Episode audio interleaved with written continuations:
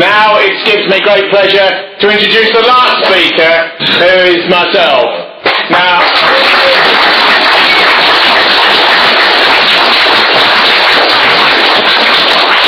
a, wa- a warm round of applause, I haven't even opened my mouth yet for the speech.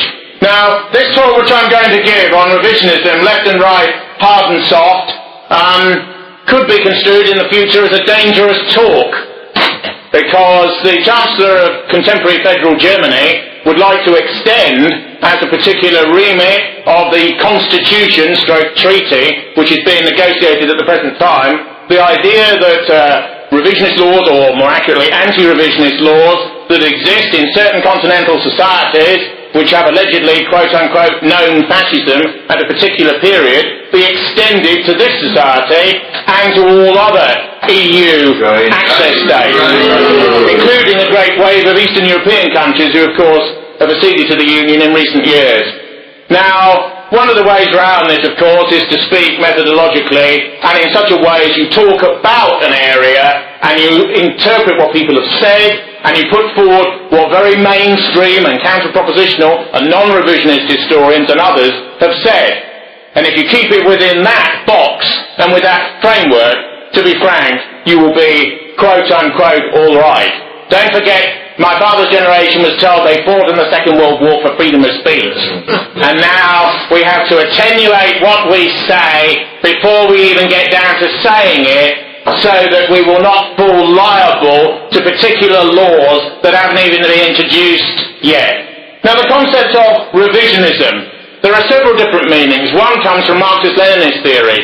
Whenever you have within communism, say Plekhanov teaching Lenin quite a bit of the Marx, the Marxism that he actually knew, and some of his materialist theory, when you then had later on a reinterpretation of theory, either for reasons of brutal state power or statecraft or genuine ideological split. It was called a revision. You were revising the prior theory. And it is true that certain right-wing writers, academics, fringe academics, people who have been expelled from the academy and so on, have used the term revisionism as a counter-propositional term, as an enemy term. They've shot an arrow back at former political and ideological opponents by using this term. There's also, as the President of Iran said um, quite recently in a German magazine, a genuine element within historiography, which is the writing of history, history as texts over time, ramifying with each other, whereby different interpretations are revised over time, and statements which were considered normative and absolute and beyond comparison later get changed and attenuated and repositioned and looked at in a different light. Before I get on to the most controversial areas of revisionism, let's just have a few more minor and less emotionally charged examples. Churchill. In the 1940s, 50s and 60s, biographies which were not hagiographies, in other words, biographies which weren't enormous tributes to the man's internal and external excellence, would not have been permitted. He was in some ways a secular, sort of sacral figure. When these revisionist biographies up a little bit on the left, Charmley on the centre right to right as a dissentient Cambridge Don, and David Irving's two volumes known as uh, Churchill's War. When these books occurred, they occurred in an era when Churchill was already dipping down. Charmley's biography has Graham Sutherland's portrait of Churchill on the front, which of course the Churchill family destroyed because they didn't like that particular image of him. So to revise something is to change the cultural shift is to change the way in which something has been perceived that otherwise was uncritically received. There are many examples. One key one in recent Anglo-Irish historiography is Cromwell and the massacres in Wexford and Drogheda. He was believed to have massacred with the English New Model Army two whole Irish towns. And Irish people have been taught this for centuries. Indeed, in popular Irish culture, the word Cromwell is worse than the C word in traditional usage because he killed everybody in those towns and all the women and all the children and all the animals. Now, there was a book published by a Trinity College Dublin University professor, similar to an Oxbridge level professor in over here, called Cromwell, an Honourable Enemy. And building on the partially revisionist essay of Thomas, Car- uh, Thomas Carlyle about Cromwell in the 19th century, which forced, particularly within Protestant discourse, a re-evaluation of our only military dictator in English stroke British history. The idea began to creep forward. There's a little echo of it even in Churchill's History of the English-speaking peoples, where there's a little bit of congratulations to Cromwell for being at least a, real, a man of will, of honour, of courage and of decision, even though he was in turn a hateful regicide. So Cromwell has been revisited and has been turned around and has been revived. It now appears that in Wexford and Drogheda, the Catholic parishioner and diocesan records state that nearly everybody in that area who lived before his army passed through lived after his army passed through. But the number of people killed may have been a thousand combatants who were slaughtered at the high point of a battle when they themselves had surrendered and probably put up the white flag to draw people in before they used arms, which in most forms of war does result in such an event. That event occurred in the context of Protestants being massacred in 1641. And there's a degree to which it's taken four centuries, and this is just historical events between different peoples in these islands, for a slightly more judicious, a slightly more rounded, a less emotive, a more temperate view of massacres and events which are believed to have occurred to be rewritten and enter into mainstream historical record. Now, when you're dealing with events like the First World War and the Second World War, which are climaxes, which were the sort of industrialization of the principle of death in relation to the First World War. Many went through that experience, saw a sort of factory type killing established in battlefields in Europe, whereby the surface of the earth became lunar and looked like the surface of the moon. Millions of men slaughtered each other in mud and filth and barbed wire these were extraordinarily savage events, almost sort of revolutions in consciousness for many of the generations, for the generation that went through them. Therefore, even to have revised views about the circumstances that led to that war has been very controversial. One of the earliest American revisionists was uh, Elmer Barnes, and he really concentrated on the First World War and the currents that led to it, both at a micro level, looking at the Lusitania sinking, and at a macro level, looking at the power politics that came out of that war, and that many believe led to the second. Because many do see the second war as a postscript to the first. Many see it actually almost beginning in a stage one before war was actually announced in 39-40. Because it was partly unfinished business and we were partly into a cycle. Much of the hedonism of the 20s in Europe and much of the despair of the depression in the 30s in Europe was that generation sensing an enormous revisitation of the bloodbath was coming. Most of the writers and intellectuals during that period realized they were living between two explosions and between two wars. We in 2007 are living in the after effects of the Second European Civil War, which is really what the Second World War in Europe amounted to. Yeah. And the First World War was the first European Civil War. There is a, a distinction notion within political history that the American Civil War, which of course is different and distinct, has echoes of some of the conflicts, conflicts that will follow. The use of mass artillery and early machine guns of a sort against massed forms of cavalry and infantry, leading to massacre on one side and a very defensive warfare on the other, and the fact that you have two regimes. A white racialist, aristocratic, slave-owning regime against an industrial liberal bourgeois regime which preaches radical democracy, which tries the leaders on the other side to a degree, which puts in a client government into the defeated South after it's all over. There are echoes. But this is inevitable because in cycles of war in history, you will have echoes before and you will have echoes afterwards.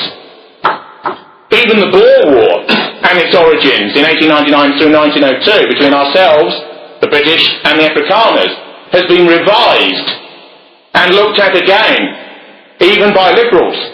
But that is a war about which the controversial heat and the gas flare of intensity is much lower down.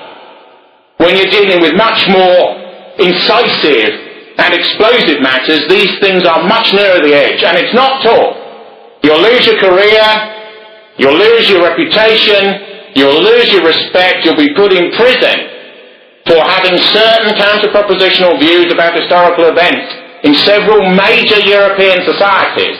At least 10,000 people one in one category or another have been arraigned for these crimes of thought, including many major historians. Many historians, if you read them today, know that this is a minefield they will not go near.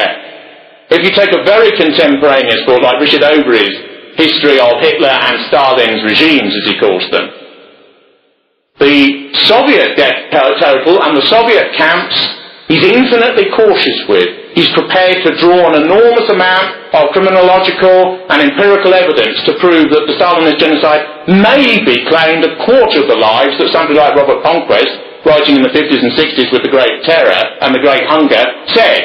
And he's extremely careful and very judicious, um, very, very mainstream, very, very obliging to fact or presumed fact. Don't forget, many of the KGB archives have been opened up since 1990. But when it comes to the Germans in the Second World War, there is a gap. And there is a statement whereby he says, some of what I'm going to say in this section may be refuted by future research. And then he goes on to give a new version of the official version of the issue that several, most generations of school children have been indoctrinated with now for 40 to 50 to 60 years.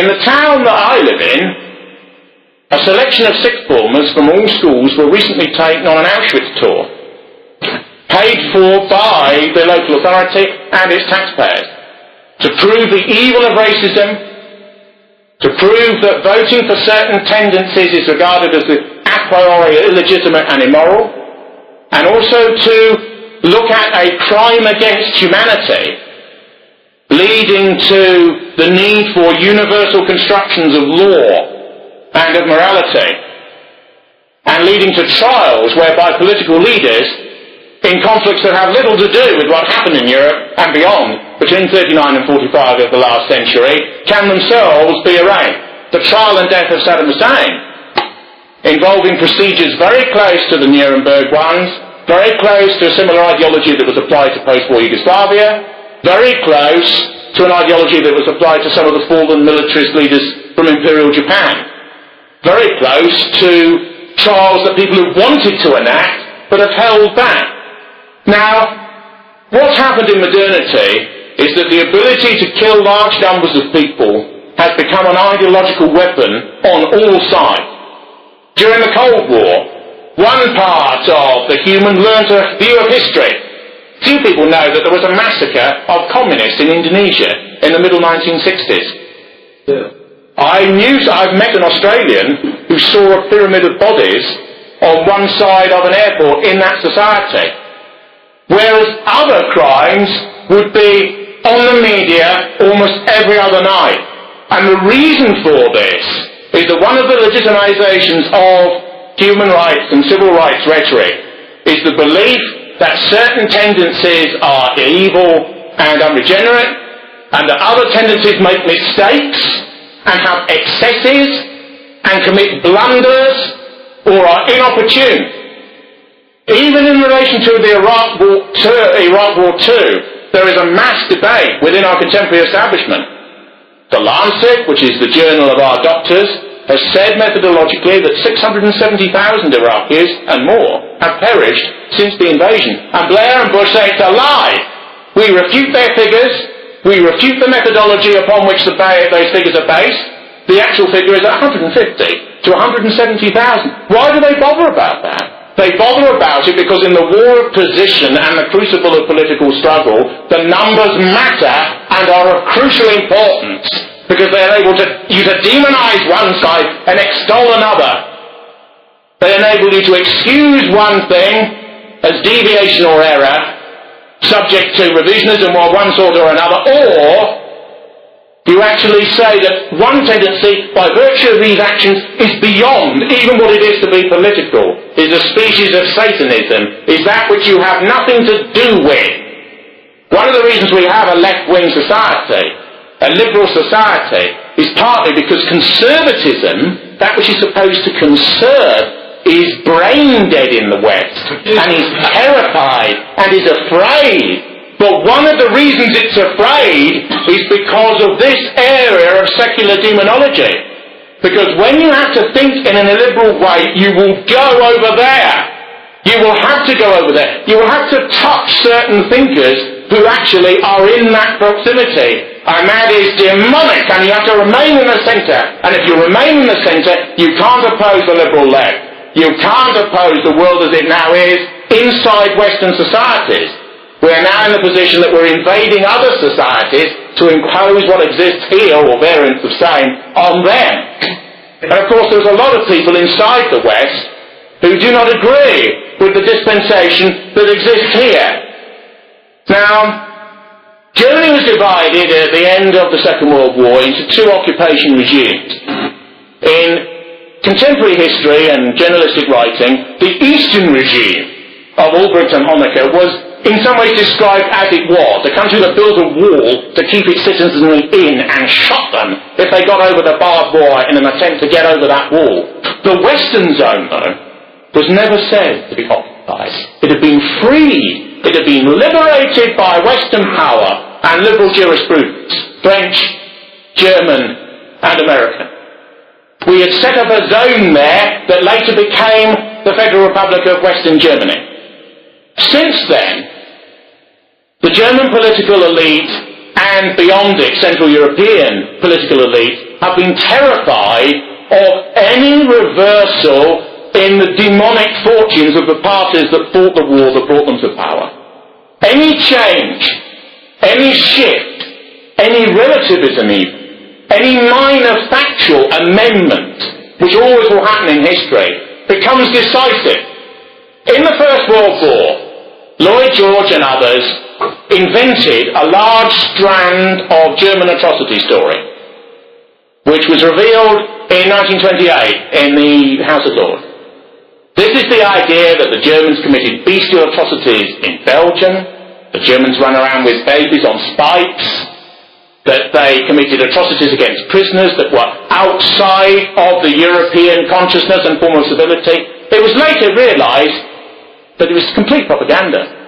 Although in a society with a mass media that was far less refined and pervasive than it is now, you go out there and look at that screen out there, it's enormous. It covers the whole room, ideologically and sort of in terms of its system of sign.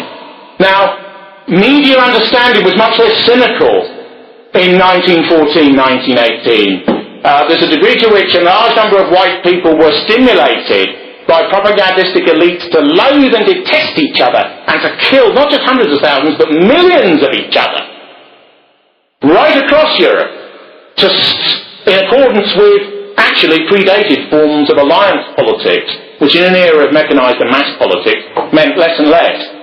Now the First World Wars dipped down. There's hardly anyone left. But the Second World War is still alive and still real in human consciousness today. Mussolini and Franco have largely been historicized. Their dictatorial regimes, their traditionalist European socially authoritarian governments have largely entered into a process that acclimatizes them to the memory of Caesar, never mind Cromwell and Napoleon.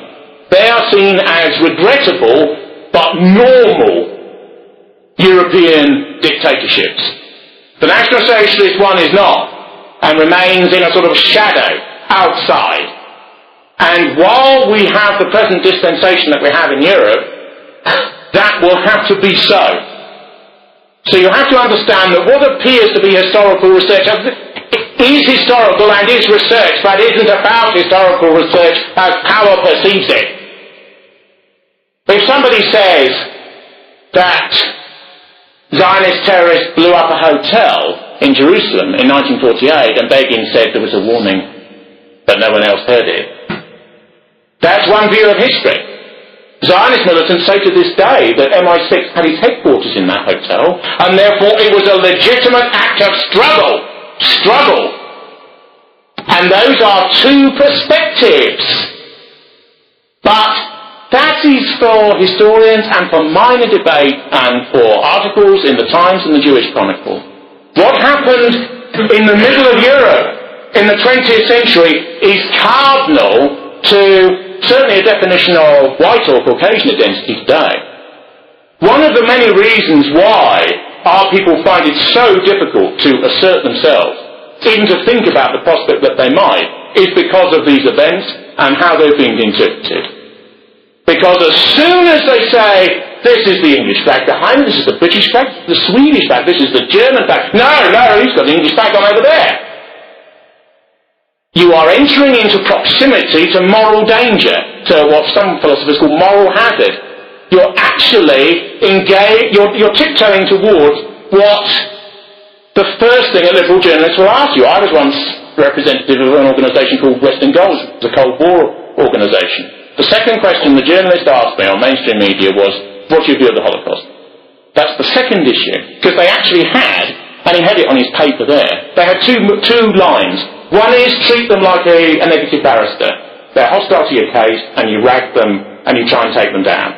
That's the first mental proposition for the interviewer. The second is National Socialism Shoah. Get them squirming on that, and what they've got to say about what Enoch Powell said, or what they've got to say about the European Union, or what they've got to say about contemporary crime is of no significance at all, because you have them there in the pit, squirming. And that's, it's pre-programmed. It's pre-programmed and quite deliberately so. There's irony piled upon irony because, of course, many of the people who use these weapons partly don't care about the truth themselves. Indeed, deeply, often cynically, have no interest in it at all. It is a weapon that's used, a grenade, it's a spear that is used. Now, a series of historians, often privately funded, often researching themselves, often people beyond even fringe academic life, have published a series of books since Maurice Bardèche, really, in the late 1940s, questioning the veracity of some of these events, including people who've used other names which are not their own. Whether or not Alain de Benoist ever published a particular revisionist article using another name, he has never admitted to it, he's never said he didn't do it. No one knows. Because you have to understand that this was extreme and deep thought criminality. An intellectual rather similar to Bardèche was executed by the French resistance and its uh, occupation stroke liberation authorities in France just after the war. Brasillach. So there is a degree to which certain people have paid with their lives for having certain ideas or living through them. The French film director Truffaut, who knew uh, Rebatet very well because certain fascist theorists in France were obsessed with cinema because that's mass ideology and mass visualization if you have an authoritarian view of society, you will want to communicate not just with small elite, but with the masses. You communicate with the elite before you communicate with the mass. And Truffaut once said, vis-à-vis this friendship with this old French National Socialist, which is what Rebatet was, um, he was beyond the Vichyite. Nevertheless, he said, you can respect men who are put to death for daring to adumbrate an idea.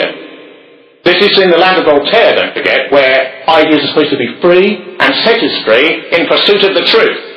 Now, a range of writers, none of them in the United States. Why in the United States? Because they at least have, strangely, the covering of First Amendment rights and can publish freely. Which is why an enormous amount of this material, of course, has come back.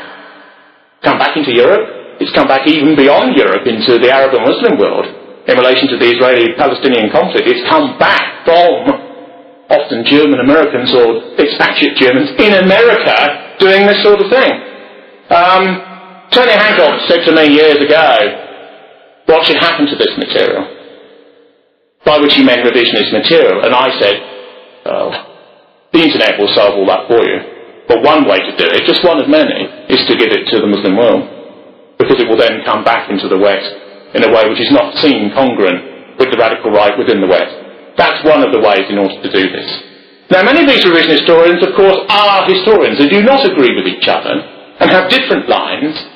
Some of them, like is a sort of social democrat of the sort who is actually imprisoned in a camp himself. Others may well be dissentient Jews, like Berg and Baron and others. Others are radical neo-fascists and ultra-conservatives. Others are Germans who believe that the use of the Shoah is a form of racism against them. That it is used to demonize German people and people of German ancestry all over the world. The interesting thing about these um, crimes and the memory and the historical narrative through which they are institutionalized is that they began affecting a particular nation state and its warrior elite at a particular time. Then it extended to some of the allied nationalities. then it extended out to, reflexively, the nationalities of people who destroyed that country. Now if somebody who's English asserts themselves in an ethnic manner with a little bit too much militancy, they will be accused of spiritually being aligned to those forces when they are descended from men who flew planes that obliterated the cities of that government. What has happened is it's become a generic form of thought criminality which extends out to almost all Caucasians and then beyond, including in the victor and successor states. So it's become a generalized negative propaganda against all of us, uh, stretching from Iceland to Australia. No one is immune from the taint of this retrospective quote-unquote criminality. So it's been used as an extraordinarily effective thought weapon, an ideological buttress.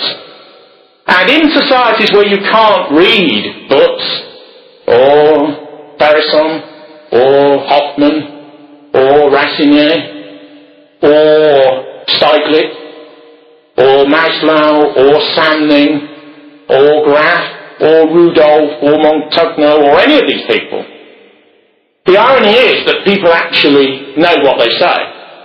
The Daily Telegraph had a poll about four years ago in which they said to the average Brit, this is the average Radio 4 Brit, do you believe the Shoah occurred?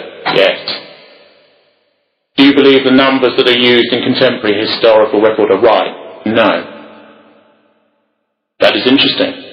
That is Joe Public, who've had nothing but one view, are prepared to accept that the figures are exaggerated, which of course, if you put it in a certain way, will get you imprisoned in certain contemporary Western societies.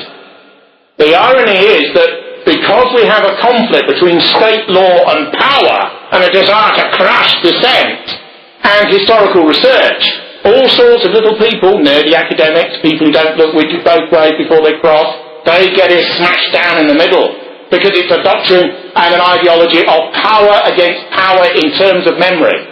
If you're a German citizen and you say what the Israeli state occurred, Let's say what the Israeli state says occurred. You can be in prison. This is the fact. Because Yad Vashem says that the number of victims for the Shoah is a half of the, of the number that you're supposed to use. Therefore, we have a situation that European countries will imprison their nationals for saying what the Israeli president can say openly. But that's because it's about power. It's not about truth.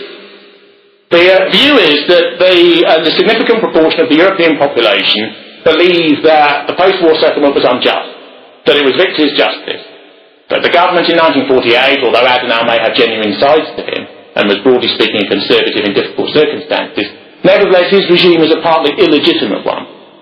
That there is unfinished business there.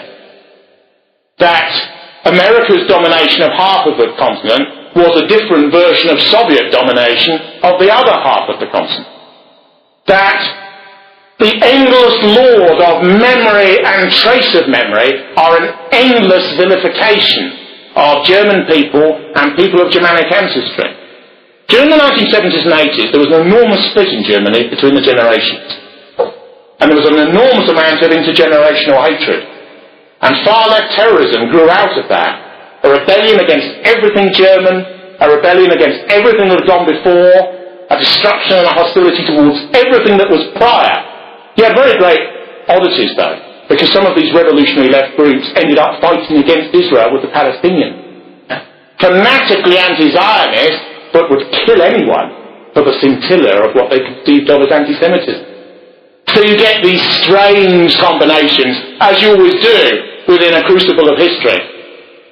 But nevertheless, the extraordinary damage psychologically and sort of intestinally that was done to modern Germany by the self-hatred and loathing that is being institutionalized there as a result of the discourse of the Shoah is incalculable. The Jewish American novelist Norman Mailer said that the real victims of the Second World War were the Germans. A revolutionary statement, and in many ways a truthful one. What he means by that is that a people has been partly spiritually destroyed, morally destroyed. Because before you take a structure down, you take it down spiritually and morally, and in terms of its ethical sense of itself. You take down that which is above the top consciousness of the rational mind. You take down that which leads to a morally efficacious sense of self. If you grow up believe you're descending from murderers and your nationality is worthless, and the most extreme form that the nationality took has no value, when even the communist states had an element of that, you will end up with a low self-loathing population, as de Benoist has described it, which characterises a, a large number of Western individuals at the present time. It's a sort of moral and psychological form of cancer. And almost everybody who doesn't like the changes in Western societies has had this moment. Almost everybody who's thought, I might in the 1970s vote National Front. No, you don't. What do you mean? No, you don't. Because you're going to be linked to a trajectory that links you to this. And a lot of uh, Caucasian people feel, oh my God, you know, to sort of assert myself in a minor and nationalist way, I will be rerouting my sensibility to the sort of what is presented as the dungeons of sort of Fred and Rosemary West, writ large. Your average Western person says, no, no, I'm not going there. I'm not going there. A bit of conservatism is all right, but I'm not going there. And this means that we are, have been left partly mentally defenceless in relation to many of the changes which have occurred. It's a sort of secular version of a fall in a way. And there is within contemporary liberalism that there's an eye God that needs a devil. An extraordinary parallelism in the use of this idea. People who hold these sorts of ideas and these sorts of historians, including Thion, who's a leftist, including Chomsky, who wrote an introduction to Faurisson's book saying he should be given at least freedom of speech, for which he was vilified by neoconservative lobbies in the United States everybody who's gone into this area faces demonization, not just white people either. Anyone who touches this area faces it. And it's created a sort of paralysis and a double reflex in our entire population. It means that the most right-wing view that's allowed in our society is virtually President Bush and those around him. That's where you can go and remain within the spectrum of the non-demonic within secular modernity. You go outside that, you are morally other. And it is not nonsense that I'm speaking. Almost every self-conscious generation that's come up since the war has this moment, irrespective of education, of class, and of everything else. There's this moment when people will say you're one of them and it leads to that, and I don't want to know.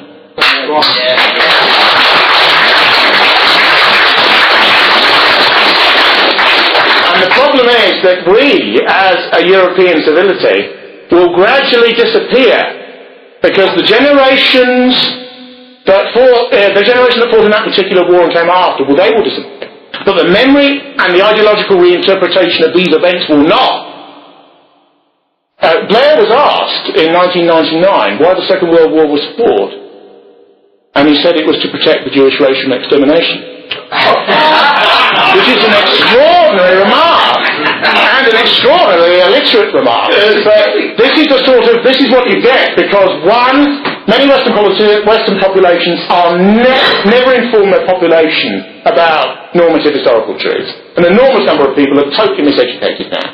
The fact that the Second World War resulted from a confluence of, of parallel institutions of power and the idea that great powers in Europe balanced state alliances with each other so that Germany could have one area but not another, and Britain would give a guarantee to another state in order to invade, which in the minds of some of the people who made these decisions was the cause of war. But all out of the window with Blair. Blair views the whole of that war and the present intellectual clerisy in academic and intellectual life. Turn on the media that isn't sport over there. And they all agree with this view. This war was fought from the retrospective outcome of ovens at its end. It had nothing to do with rivalry between states, nothing to do with ideological conflict. It had to do with some of the victims of that particular conflict and its aftermath. So, why has this event become so crucial? It's become so crucial because it justifies the post-war age. It justifies Western multiculturalism. It justifies Western multiracialism. It justifies mass immigration by virtue of reverse. It justifies forms of liberal and attenuated European integration because separate nationalism is a bad thing. Therefore, you integrate to overcome the memory and legacy of events which have occurred. This isn't theory. No one's interested in the European Union, let alone most Europeans. But there is a degree to which, whenever they get a chance to vote on these things, a certain mania of consciousness intrudes. We had a referendum recently in two continental countries that were before then thought to be very pro-EU. One politician from one of those countries went to stand in the demarcated fields of Auschwitz and said on mass European and world television if people vote no in this very minor methodological referendum stroke poll, they are voting for the Shoah. They are voting for this.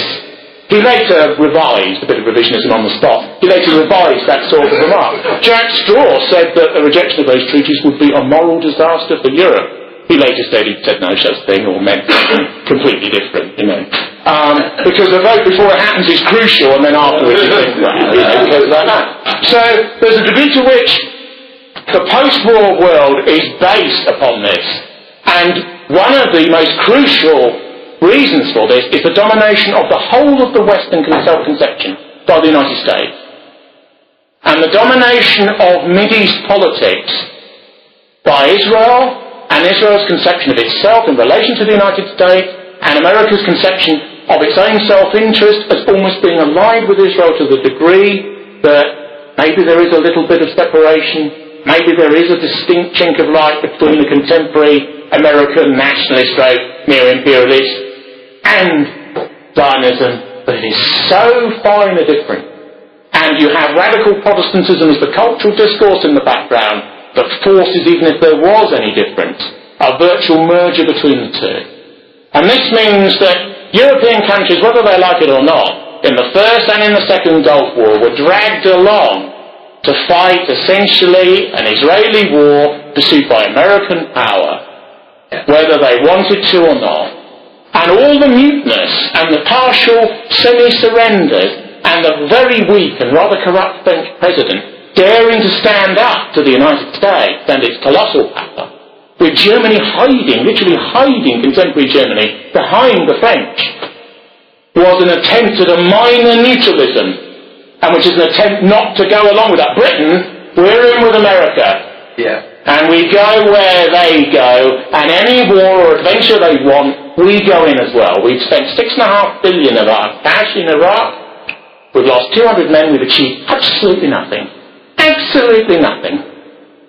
And we have done so because in 1956 we attempted a very minor independent move with the Israelis and with the French and earned American disapproval. That was a very cold burst.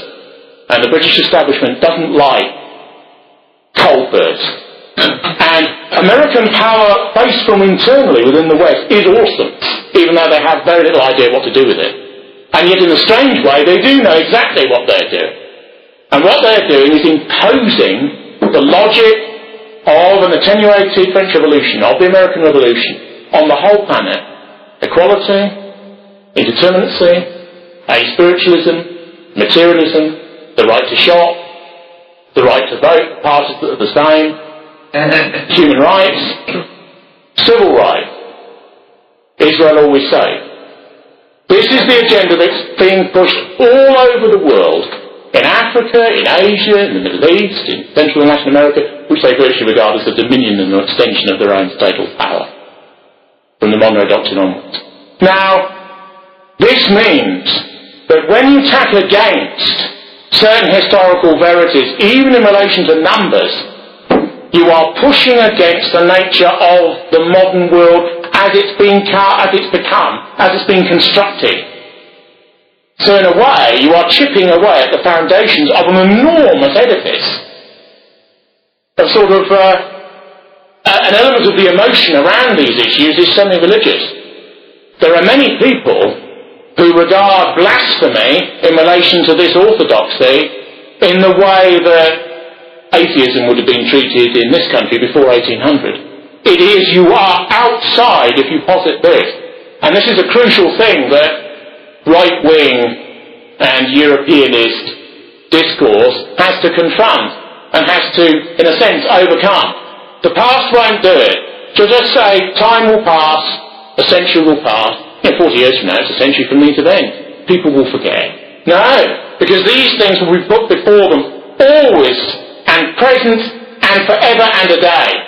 They'll even be used against assertion by the new Russia, a country which can only be fitted into the schema in a sort of strange way, but a power that fought might and main against fascism and that achieved an element of national sense of itself under communism in that war. It has to go along with the feelings of guilt and moral reparation as well. Certainly if it's ever to join the rest of the West in a wholehearted way, and if you are perceived as a country that links at all with the ideas of the regimes that fell in flames and have been demonized by trial, even if you fought against them in the past, you are part of that trajectory of guilt, and that's the solidarity of lost innocence. Now, the figures that were adumbrated immediately after the war of seven and a half million have come down to six, have come down to four and a half, according to Norman Stone. Uh, Raoul Hilberg, for instance, would push that much further down. Yes. So we have a sort of collapse in some of the paraphernalia of this particular historical narrative. But what's really happened is that the political use of this has partly separated off from revisionism and counter-revisionism because it's become an ideological arrow, bludgeon, weapon, independent of the facts. So there is a degree to which, even if there is a sort of conceptual shift, like your computer goes down, clunk, and then you reboot it and it comes up again, and Western ideology in the next 50 years, from the top down, recomposes itself to say, well, there, there was an error about these figures. And there was communist post-war exaggeration, particularly from Poland. And we're now revising it all for you. Maybe for a lesser figure. But the impact of the moral statement will in a sense be the same or different. Indeed, to say that because the figure may well be less, that less of a moral crime is imputed will be made to be worse than the prior discourse, because it's not really about those who suffered and those who died and those who did in a particular way. It's about who rules the West and who rules Britain and who rules the United States and what the future of the world will be. At the moment we have an enormous clash of civilizations as it's called. And much of the Western world is now convulsed by the idea that we are pitched headlong into an antithetical struggle with the Islamic world. You only have to turn on the news broadcast to see that. And many ordinary Westerners internalise this and cannot uh, at all understand in many ways what is going on. Has communism been replaced by a new bloc in secular Western terms that we need to oppose? But in actual fact, of course, although cultures and civilizations will clash and will often clash violently with each other, the reason for these wars and the reason for this contestation began in 1945, began in 1939, began in 1914, and is a continuation of these processes. It may even predate that. We are always in a situation whereby if we were to chart an independent course, we would have to overthrow American foreign policy in the last 50 years. I was once asked on a platform for a party that I used to be a member of that changed its opinions about some of these matters several years ago what my view of Israel was. And And I said, and everyone else on the platform had refuted what I said. Before I said it, which is an interesting conceit. And I said, Israel's a terrorist state.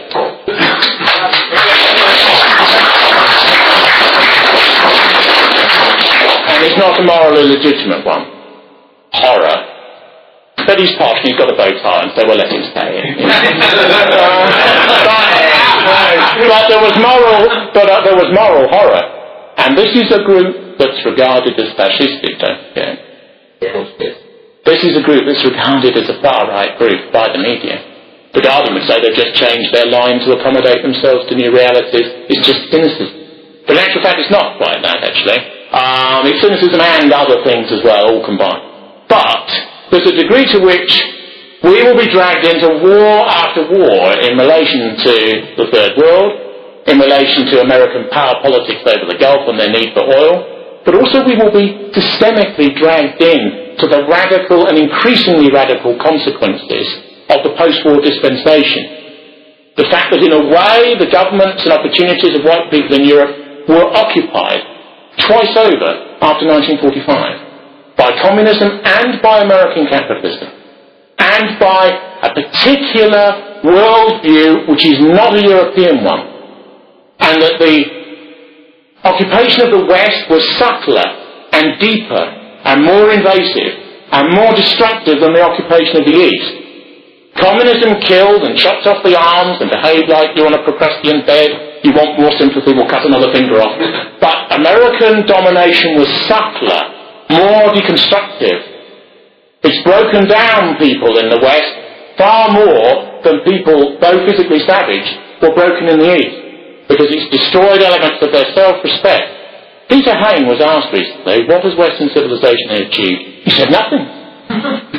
nothing at all. He said nothing at all. These are the people, he said with his finger in the air. These are the people who was then negotiating the peace deal in Northern Ireland. He said, these are the people who gave us Stalin, interesting as a leftist, Stalin and Hitler. These are the people who gave us that. It's interesting, isn't it? This is his own civilization as he allegedly perceives it. And all we've done is that. We've created no millennia of civilization. There's been no libraries. There's been no classical or neoclassical sculpture. There's been no Beethoven. There's just death and pillage and authoritarianism. This is allegedly what we are responsible for. And this is a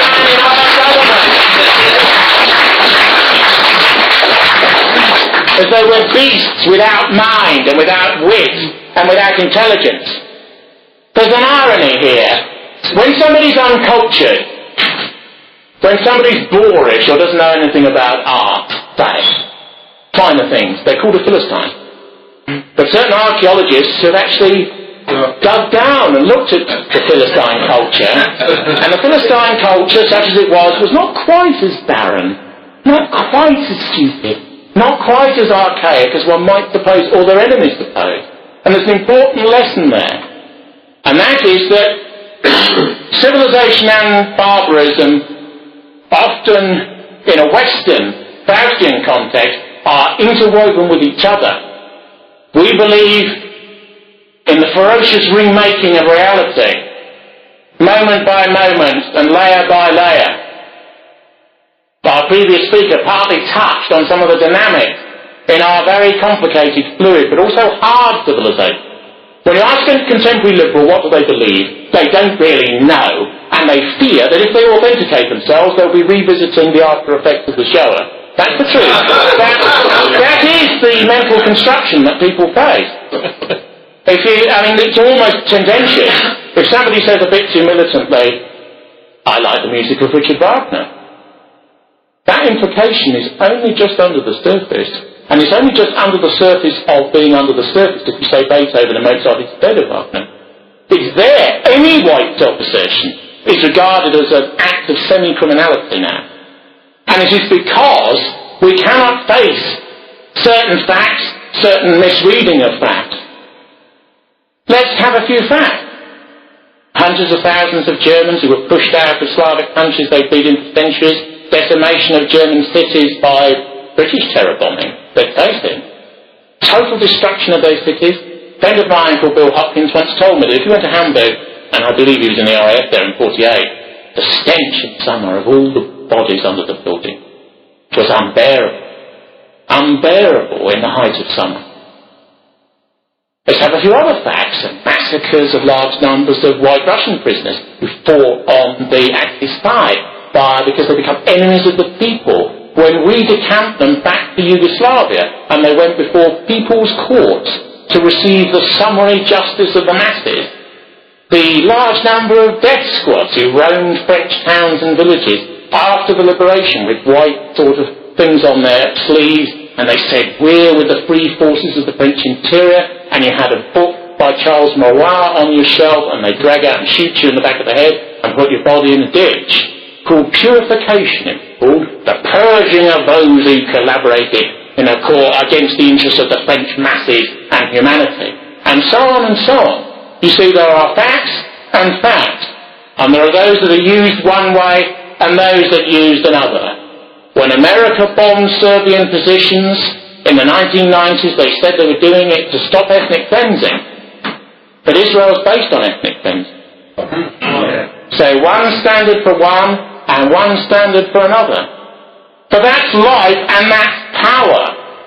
And that's the reality and the vortex of power. What we have to do is to understand that things have been used against us for ideological reasons, irrespective of the facts. And only when we have the courage to do that will we revive. So it's really only when a leader of revivalist opinion says, well, what's your view of the Shoah then? And they say, we've stepped over that. What do you mean you stepped over that? Are you minimizing its importance for humanity? You say, we are minimizing its importance for our form of humanity.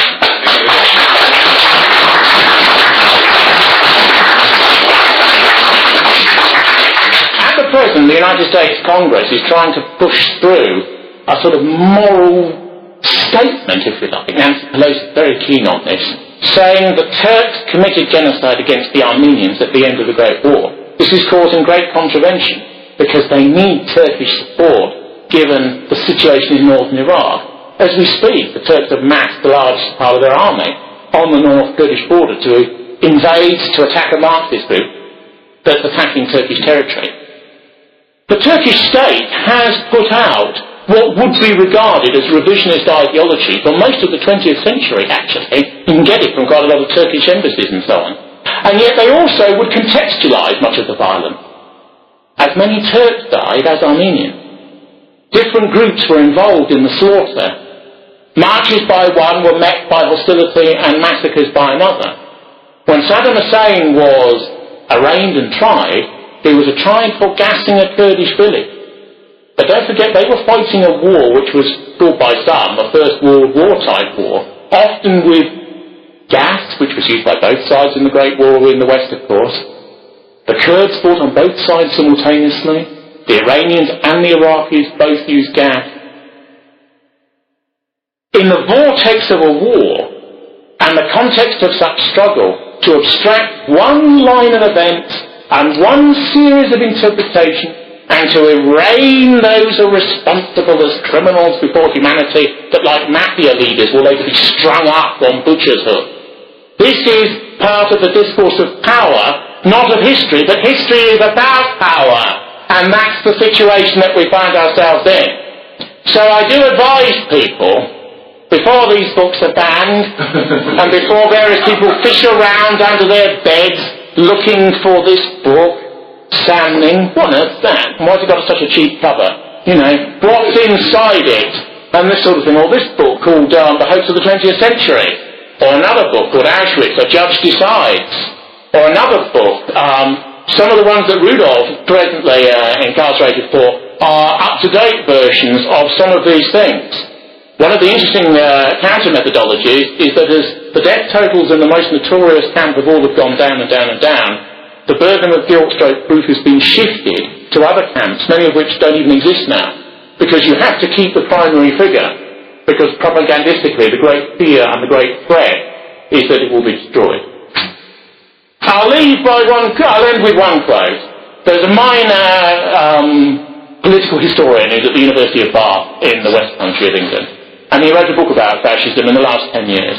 And he was asked about revisionism, and he was asked particularly about Holocaust Day and the Shoah and its use in schools, and its use in primary schools, as a weapon of, as a means of moral instruction. And he said, I'm worried about it. And the researcher said, You worried? Why are you worried? And he said, There's two problems with it. One is there are too many Muslims in British schools, and some of them will stand up and say, I don't believe in it, and then the propagandistic effect dips with white children. And the second thing he said is there's too many lies that have been told about it after the war. Too many lies, and it's becoming dangerous propagandistically. Eh? And the chap said, well, if that's the case, what do we do? He said, oh, I've got an answer. What we do is we conflate that in with all other crimes. So we have a genocide day to deny the self-reformation of all groups, because ultimately, you see, the logic that applies to us will apply to everyone. Because identity, if it leads to the consequence through a history of massacre, will affect all groups. So all groups partially descale or de-escalate all of their rival and competing identities so we have one world for us all. That is in some ways what is proposed.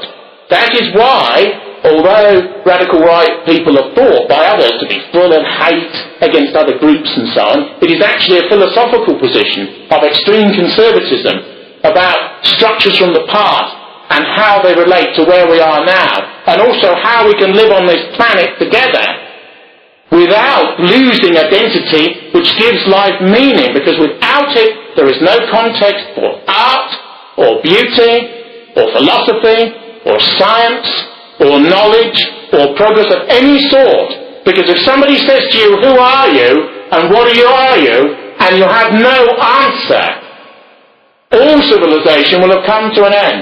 Right-wing views are about difference. They're about inequality. They're about distinction. And they're about meaning. So I advise you to have a few look at a few of these texts on the internet before Mrs. Merkel drags you away. Thank you very much.